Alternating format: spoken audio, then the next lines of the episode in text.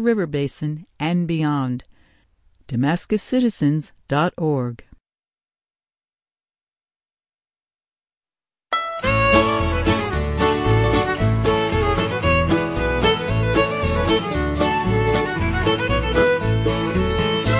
This is Rosie Starr for Radio Catskill. Welcome to Farm and Country, locally produced radio about rural life in the Catskills and the Delaware River Valley. On today's show, Keith Hubbard's Star Talk highlights this week's Geminid meteor shower. Sonia Hedlund shares her background, inspiration, and knowledge about her part in the practice of education at Apple Pond Farm. Sonia Hedlund took the time to speak with me earlier this year at Apple Pond Farm in Callicoon Center, New York. All of that coming up on today's Farm and Country. But first, news headlines from NPR.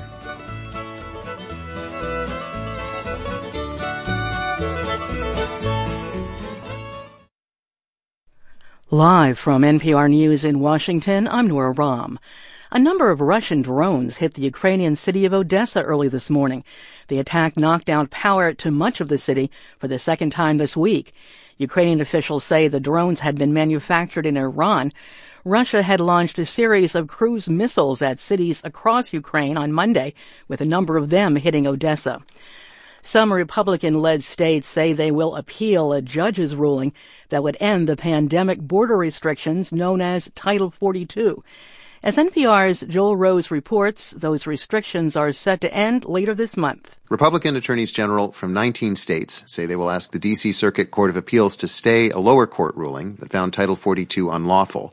Those AGs have already asked Judge Emmett Sullivan to stay his own ruling, but Sullivan declined. The Title 42 policy, first put in place by the Trump administration, allows immigration authorities to quickly expel migrants without giving them a chance to seek asylum. The Biden administration says it's preparing for the restrictions to end on December 21st, at a time when border apprehensions are already near record highs. Joel Rose, NPR News. Health officials are again recommending people wear masks indoors and in crowded outdoor spaces because of the rates of COVID, the flu, and RSV. Schools were closed yesterday in Mona Shores, Michigan because of a shortage of staff due to illness. Superintendent Bill O'Brien also says the triple demic leaves schools without enough substitute teachers. That pool is now much, much shallower, and uh, districts are are fighting for the same same shallow pool, and there are times that uh, we can take care of it internally. Um, that that taxes our teachers a bit. We we don't like to do that. RSV is a common respiratory virus that usually causes mild cold-like symptoms. Most people recover in a week or two, but it can be serious for children. Environmental advocates are asking U.S. Secretary of Agriculture Tom Vilsack to revoke the permits for the Uinta Basin Railway in the Southwest. Aspen Public Radio's Hallie Zander has more. The 88 mile railroad would connect oil fields in northeast Utah to existing rail lines, allowing more crude oil to travel by rail across Utah and Colorado. A coalition of activists called Stop the Uinta Basin Railway is leading a national day of action today to pressure Vilsack and the Biden administration to stop the project. Protests are planned throughout the day in Idaho, Utah, Colorado, and Washington, D.C. Organizers worry derailments could cause devastating spills along the Colorado River and on indigenous land. If built, up to 10 trains with 110 rail cars could carry crude oil along this route every day. For NPR News, I'm Hallie Zander. A major snowstorm is moving into the northern Sierra Nevada this weekend. As much as four feet of snow could fall in the upper elevations around Lake Tahoe.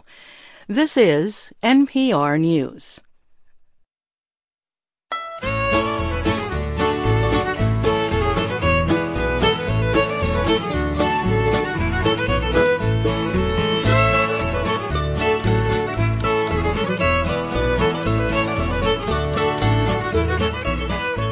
This is Rosie Starr. Welcome back to Farm and Country.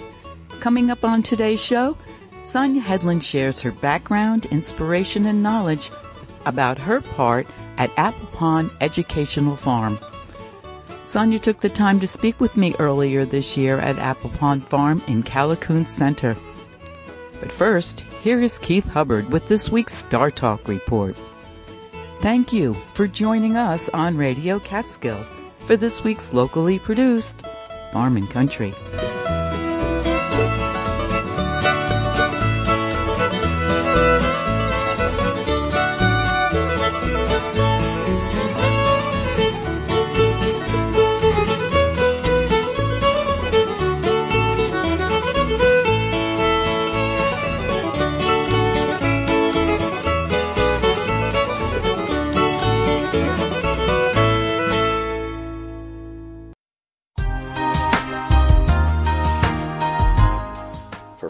Country, I'm Keith Hubbard, and this is Star Talk.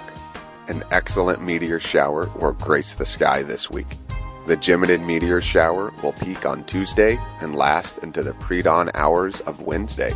The Geminids are considered one of the best showers because the meteors are bright and many meteors can be seen at the peak. The parent body of the Geminids is unique in that it is an asteroid. The parent body of all other meteor showers is a comet. The source of the Geminids is a three mile wide rocky object named 3200 Phaethon. Phaethon originates from the asteroid belt, and every 1.4 years it swings very close to the Sun. Phaethon's orbit brings it well inside the orbit of Mercury, and the heat from the Sun fractures the rock, producing a stream of dust. This dust then enters Earth's atmosphere and burns up as meteors. The meteors from this shower will be few and far between in the early evening, but will intensify as evening gives way to late night. On a night with no moon, observers could see upwards of 60 meteors per hour. But this year, the waning gibbous moon will be in the sky for most of the night. The moon will rise around 9:30 p.m. Tuesday evening. This will leave a couple moon-free hours in the evening to view the shower. The Geminids tend to be bright and white, and the brightest ones will overcome the light of the moon. Bundle up and then look up to watch one of the more spectacular meteor showers of the year on Tuesday night. If you have any questions, comments, or ideas for future Star Talk segments, my email address is startalk at farmandcountry.org. For Farm and Country and Star Talk, this has been Keith Hubbard reminding you to keep looking up.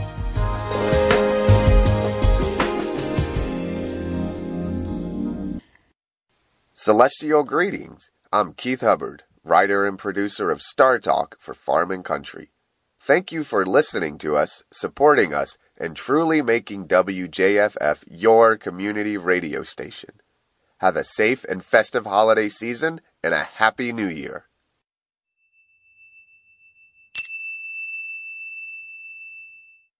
This is Rosie Starr. Earlier this year, I drove into the hills outside Jeffersonville, New York, to visit Apple Pond Educational Farm. Today we'll hear from Sonia Hedlund, who shares her background, inspiration, and knowledge about her part in the practice of education at Apple Pond Farm.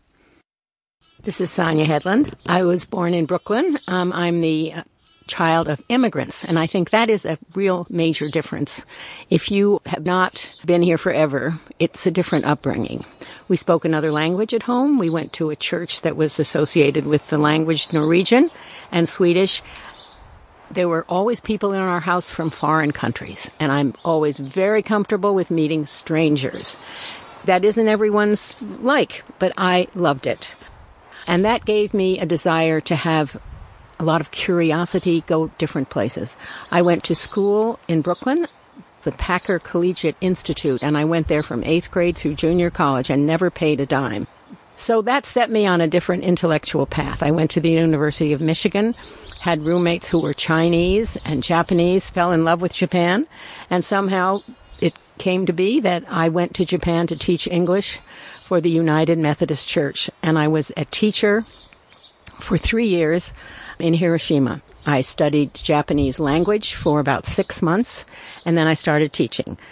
I never spoke English in the classroom, and although I learned Japanese, my students they only spoke to me in English. When I left Japan, I had an adventure. That was in 1965, 62, 65. I started traveling with a friend from Japan to Hong Kong, to Malaysia, to Cambodia, to India, to Egypt, Palestine, Greece, Europe, and then ended up Christmas in Norway. We traveled for six months. No doubt that experience of being with foreigners, with where English wasn't the only language, has held me in very good stead.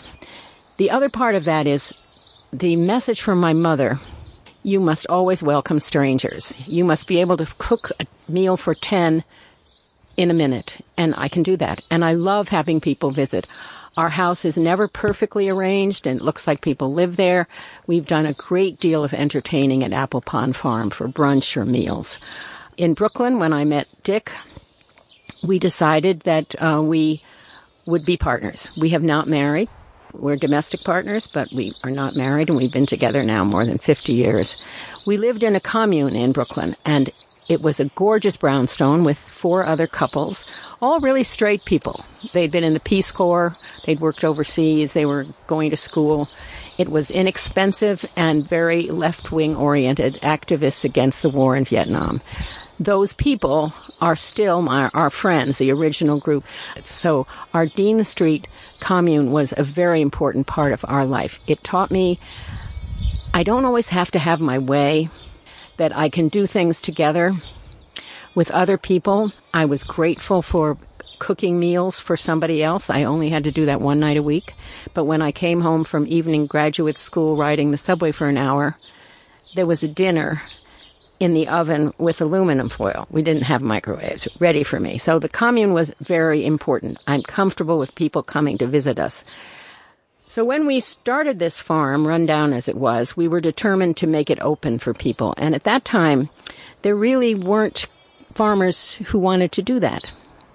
Unfortunately, some people are not talkers. They're not, they don't want to be open to the public, but I'm different. I really love it. The horse work here was wonderful. Dick is a great teamster and a trainer and has probably taught a hundred or two hundred people how to use horses for driving and doing farm work. Gifts have done wonderful things to me. Um, an old boyfriend gave me a border collie. A teacher gave me her goat because she had had an accident. Someone found a sheep that needed to be taken care of. So I got these animals and I began to learn how to care for them as a novice, and people around here were very helpful. I find farming engaging because of all the skills I have to have. You know, if you're an accountant, you have to know all your figures in the tax law. To be a successful farmer, you have to know weather, you have to know carpentry, some plumbing, absolutely veterinary science, a bit about soil and organic farming.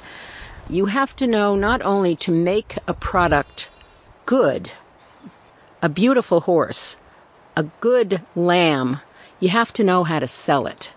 And often that's the glitch here. You have all these good things, but what do you do with them? If you're in farming, the idea is to make some money. It isn't just to do things for a hobby.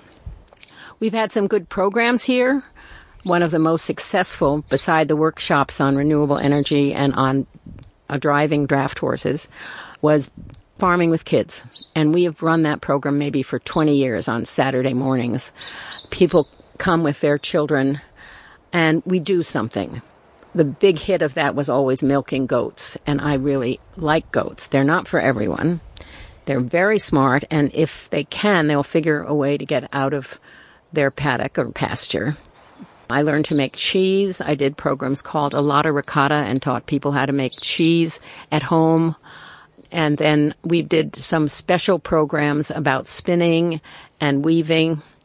So those kind of educational opportunities were a challenge to me and very satisfying. We are still doing a few of those programs for schools who would come here with a class. Now we're trying to figure out what we do now as we're older and how, what kind of programs are needed and what programs do I have the skills for and do I want to do? That's a big challenge. I really am not so happy doing programs that are just photo ops for families to take of their children. It's fine, but I want something else. Uh, maybe farm walkabouts and look at the pastures and see how things are put together, how you make hay. I wrote stories for a local newspaper for many years, the Town Crier, about farming. And I did something which anybody who moves here might consider sometime or other running for office. This is a home rule state, and what happens at our little town of Callicoon board meeting can really have an impact on those people living in that township.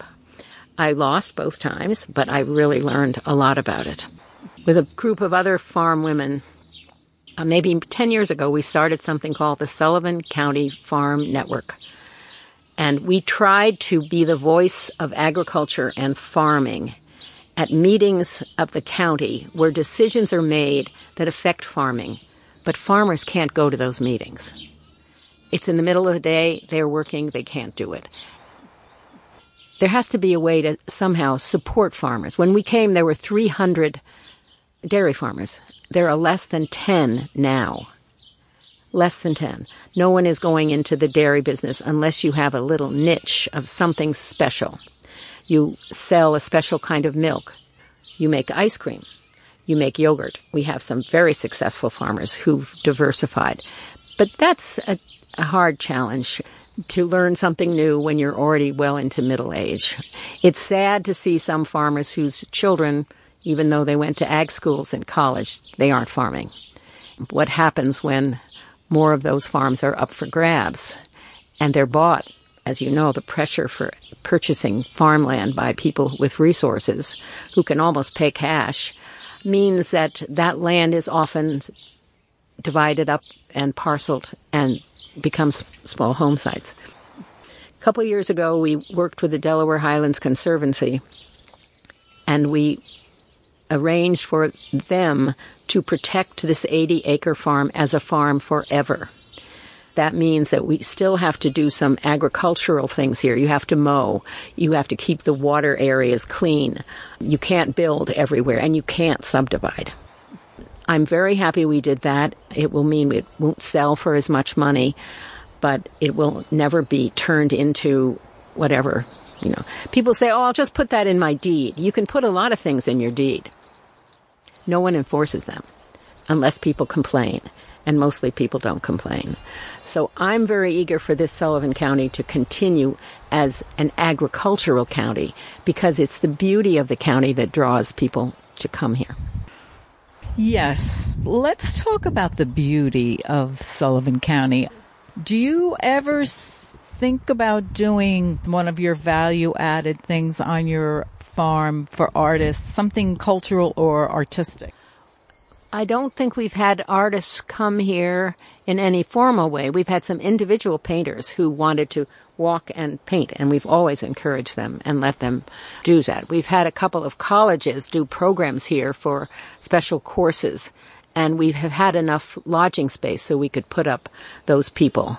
And those have been very engaging. There was a program from Vassar that was especially dynamic that went on for a couple of semesters. And when we have been looking for apprentices here, we first advertised in something called the Small Farm Journal. And then we had people who wanted to learn how to use horses in agriculture, and we had wonderful people come. We've had apprentices here for maybe 30 years, and some of those people are farming big time here, and we are very proud of the little bit of input that we had in doing that. Uh, Willow Wisp Farm and uh, Cheyenne in uh, Roots and Roost Farm, and there are probably some other ones too, who have been here and lived here and learned something which inspired them to go on into agricultural work. What do you have to say to young people now, the future farmers of America, and especially women who want to farm? There are some agencies that are very concerned about promoting farming on special populations. The American Farmland Trust is one. And the special populations to target are women, women of color, ex-prisoners, and perhaps the disabled. So there are some grants for them. Getting started in farming can be an expensive operation if you don't have land in your family. But if you want to grow vegetables, the truth is you don't need a big piece of land. No one is going to start a cow dairy farm, maybe some cheese operations. I think people who are interested in farming should be sure they really feel both an intellectual and emotional commitment to it. And you're considered a young farmer by Cornell for the first 10 years of your operation. It does take a while. I think there are so many other challenges. It might be better to think of can you form a group with two or three people who get along and could do something together, and that might be a, a good way. But you have to know what is your product and how you're going to sell it. What is your product here and how are you selling it? Well, our project for many years was education. We want you to be more informed. So the work that we did on renewable energy through the Sullivan Alliance for Sustainable Development, a not-for-profit that Dick and others started, it was to tell homeowners renewable energy might save you some money we don't sell anything. We don't sell a product, but we'll teach you how to understand your bill. We'll explain to you what you might do if you want to put solar panels on your house. And if you want to put on a wind turbine, well, you have to be using this much electricity to make it worthwhile. That's been a good one. With the horse work, it was just marvelous to see people. We'd have maybe eight people at a time staying overnight and taking Dick and Doc or Bill and Bart and learning to harness and to use those horses. And the only disadvantage was our horses were always so well trained. It was kind of, they got the best of po- all possible worlds. The other things we've sold is that we sold meat. We're not vegetarians. We believe in the humane care of animals. I think we've had as many as 75 ewes at one time. And that means you could have as many as 150 born. Um, you had to manage the breeding system carefully, and you had to decide who was going to buy them. Our original customers were what we call the ethnic market people from Italy, Greece, Yugoslavia, Albania, who wanted to have the tradition of their homeland and celebrate Greek Easter and say Christos Anesti. And they would come here and do their own slaughtering here. We can't sell meat that we butcher ourselves. P can buy an animal here and take it to a butcher and they can do it. So we've sold meat. We sold a lot of vegetables. For a year or two, Dick was even growing vegetables for the school in Monticello. And that was another product. I've taken advantage of wool and learned how to spin. I'm a good spinner. I'm not a great knitter. I did a bit of weaving and I, now I have been sending my wool to be processed elsewhere. You can do it yourself, card the wool yourself, but it's more time consuming than I want. I would send my raw wool, which looks kind of dirty, to the Green Mountain Spinnery or to Frankenmuth, and they would send it back as I wanted. I could get spun yarn, white or natural, the brown kind of gray black color of my sheep, or I could get a duvet made, or I could get pillows, and we sell those pillows here. And we're in the process now of trying to move as many of these things as we we want to downsize and have less stuff at the farm. We could have less stuff. And the goats, I mean, I just enjoy the goats very much and doing the cheese classes because there's a lot of people who are very food oriented and they are fascinated. And I can do that. I don't use my own milk because it's not inspected, but I get milk elsewhere and we make ricotta cheese and learn how to serve it and uh, enjoy it. And that's been fun. I will do that. One new program I wanted to start, and I probably will do it, is Sex in the Barn. The whole notion of breeding and how you breed. You know, when I was a kid in Brooklyn, we had cats that weren't neutered so much. They'd be out at night. But there is a science of, to do this. And if you aren't smart, and plan things. You're going to have babies born at the wrong time of year when the weather is bad and at a time when it'll be impossible to sell them later on the road. So I think it'll be fun to do sex in the barn for adults some late afternoon on a weekend. Your programs sound like they're very family oriented. Tell us about the reaction of children to some of the things you do here. You know, all the kids are different. Some kids don't want to touch anything they're a little afraid. When we walk in the barn, the animals know I'm coming and they bat and they make a lot of noise. That scares a lot of kids. Most of the kids are eager to try something. And milking a goat is just wonderful. We have a little sticker we give them. I milked a goat today. For many years, we did a business with the Hasidic camps in the neighborhoods, which there, I think it's 85, 100,000 religious Jewish people come to Sullivan County. We would take our horses and go there and give rides and do things, or they would come here. A very special population, and dogs were often a challenge to them because they felt that they would be hurt by the dog. But the dogs we have here are wonderful. And I think learning to be comfortable with dogs in this day and age for anyone who lives in an urban setting probably is a good idea. You don't have to like dogs, you just have to not be terrified of dogs. You know, I, I think of late, many people have moved here with COVID.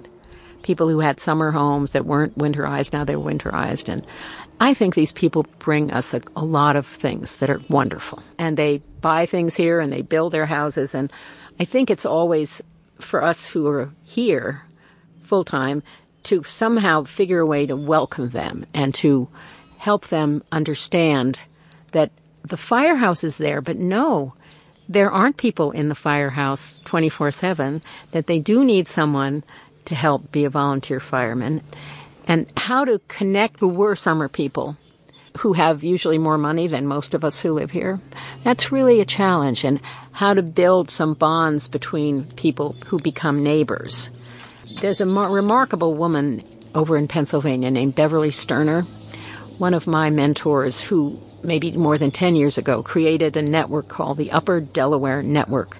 It's almost a thousand people strong now. And the idea is to have people communicate with each other when you need something, when you have an idea.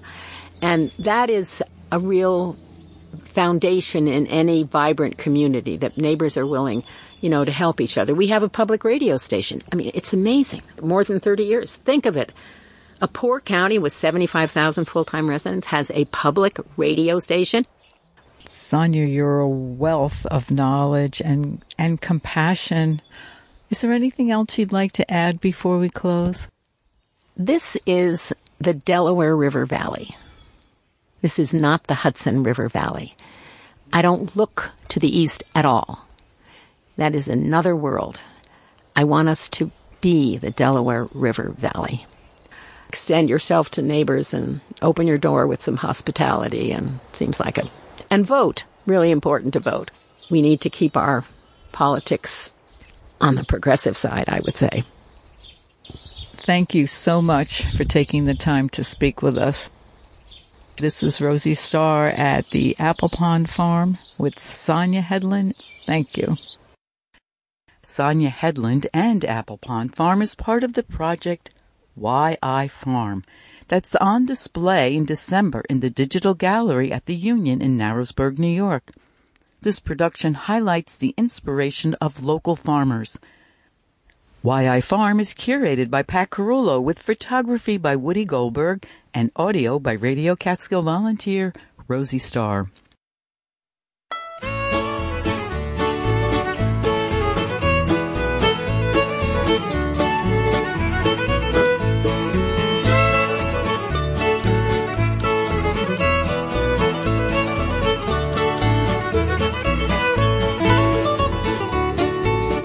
We hope that you enjoyed our show this week with production by Radio Catskill volunteer Keith Hubbard. Special thanks goes to our guest, Sonia Hedlund from Apple Pond Educational Farm in Callicoon Center, New York. This has been your host, Rosie Starr. Thanks for listening local to Farm and Country and supporting Radio Catskill, public radio for the Catskills and Northeast Pennsylvania.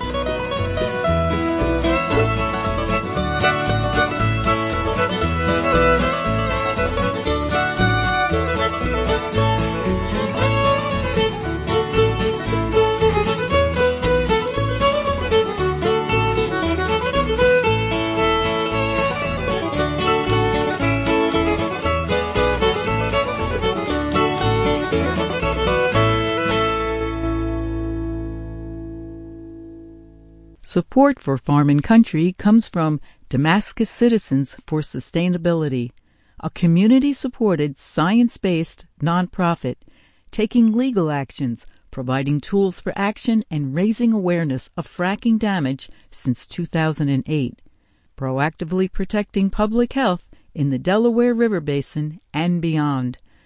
DamascusCitizens.org in public radio, we value our relationship with each and every one of our listeners. You listen to us, and we listen to you too.